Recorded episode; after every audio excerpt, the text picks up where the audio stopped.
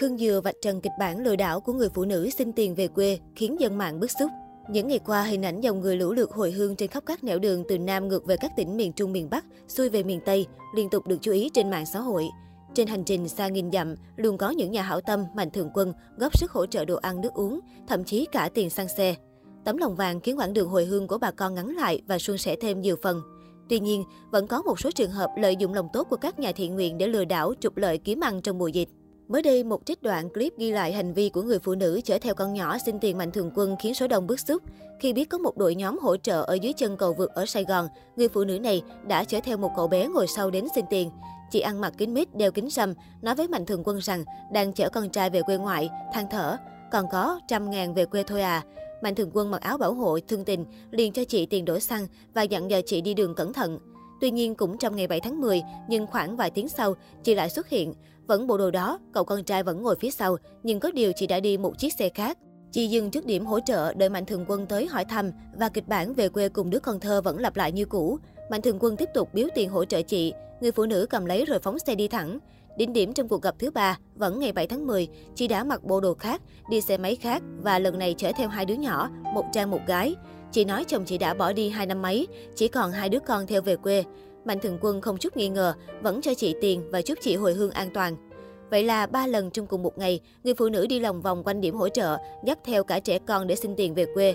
Hành động của chị khiến nhiều dân mạng bức xúc bởi rõ ràng là hành vi lừa đảo giữa mùa dịch. Mọi người nên tỉnh táo, xác minh cẩn thận những đối tượng như vậy, tránh trường hợp lòng tốt trao nhầm chỗ. Nếu khó khăn không có tiền xoay sở thì nói thẳng, người ta còn thương tình giúp đỡ, chỉ vì vài trăm ngàn mà nỡ dắt cả đứa nhỏ đi để lừa đảo. Không rõ em bé ngồi sau có phải con chị thật không, nhưng thấy xấu hổ thay cho nó.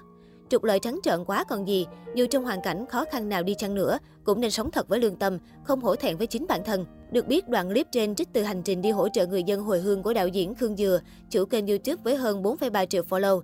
Anh Khương cho hay, bản thân anh rất bất ngờ khi xem lại tình huống lừa đảo của mẹ con nhà nọ, bởi trong một ngày, anh đi giúp đỡ rất nhiều người. Họ cải trang mỗi lần một khác nên rất khó nhận ra. Tuy nhiên, khi cuối ngày xem lại clip do người trong đoàn quay, anh mới ngỡ ngàng. Khương Dừa chỉ biết cười khổ. Vậy là lại bị lừa nữa rồi, cũng không biết nói gì hơn bây giờ. Khương xin gửi lời xin lỗi tới bà con cô bác, quý mạnh thường quân đã gửi tiền cho Khương Dừa. Đó là tiền mồ hôi công sức của mọi người để gửi cho bà con về quê.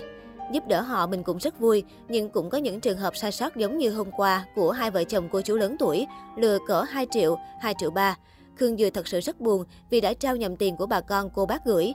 Đạo diễn thách thức danh hài chia sẻ. Một sự việc khác cũng gây chú ý không kém khi mới đây, một đoạn clip ghi lại hành vi của một người đàn ông phá cửa nhà dân được chú ý trên mạng xã hội. Theo nhân chứng ngoài clip tại hiện trường cho thấy, nhóm này đi tầm 4 đến 5 người, xăm chỗ bậm trợn, mặc áo đen đeo kính râm. Nhóm tập trung đông trước một cửa hàng đã đóng cửa cài then. Thấy cửa đã khóa, nhóm này ngang nhiên dùng máy cắt, xà beng và búa phá cửa sắt. Một lúc sau, một người phụ nữ tự xưng là chủ nhà về liền hỏi, các anh là ai, vì sao lại phá cửa nhà tôi? Thì một người đàn ông thẳng nhiên đáp, tao là bố mày, tao giết cả nhà mày bây giờ.